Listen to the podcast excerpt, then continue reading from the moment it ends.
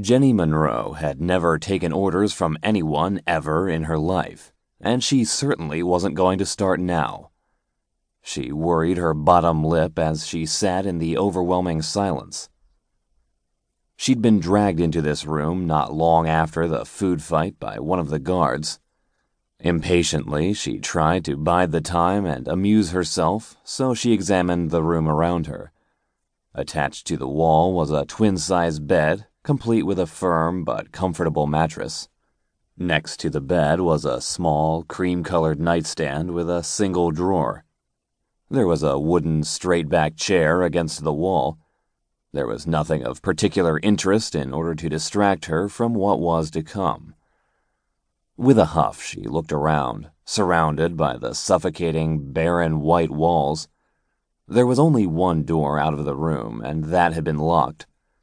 Totally alone, she sighed.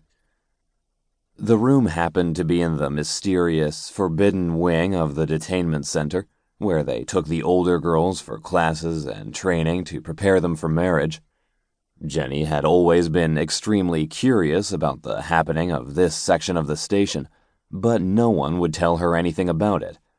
It was frustrating, to say the least. Crawling toward the nightstand, she curled her fingers around the handle of the drawer and pulled it open. As expected, there were a handful of disciplinary implements Looking around, she grabbed the wooden paddle, a leather one, and a heavy oak hairbrush and stuffed them under the mattress, just in case anyone had been assigned to give her a surprise visit.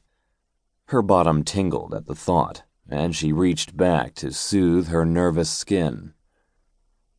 The guards had dressed her in a plain white nightgown that only dropped to about mid thigh. Underneath, she wore simple white panties trimmed with light pink lace she touched the soft, silky fabric and shivered.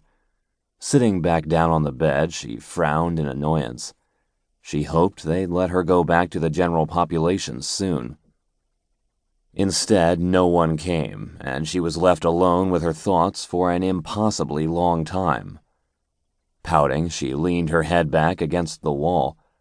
The guards at the space station had unfairly stuck her in solitary she laughed when she thought about the food fight in the cafeteria. It had felt worth it at the time. Now she was not so sure.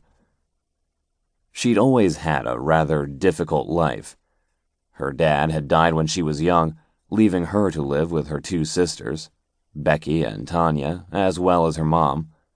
Her family had struggled to make ends meet and to keep Jenny hidden from prying and malicious eyes. They had lived in a very destitute area of New York, which had always been poorly regulated and largely undocumented. Most families went unrecorded in her district, and many parents did not register their children with the local government. Not that the rich officials would ever even hazard a step where she had lived each day of her miserable life. Having been the youngest of the three, her presence on Earth had been illegal since her mom had never been given permission to give birth to her.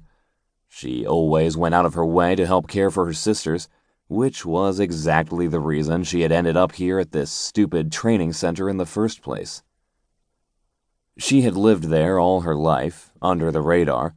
That is, until the senator and his daughter had caught her stealing from his estate. The police had exposed her status as an unauthorized third child, and now she was suffering the consequences. As a result, the judge had sentenced her to exile to a detainment center in the far reaches of space. The station's purpose was to train her for purchase as a bride for the Intergalactic Federation.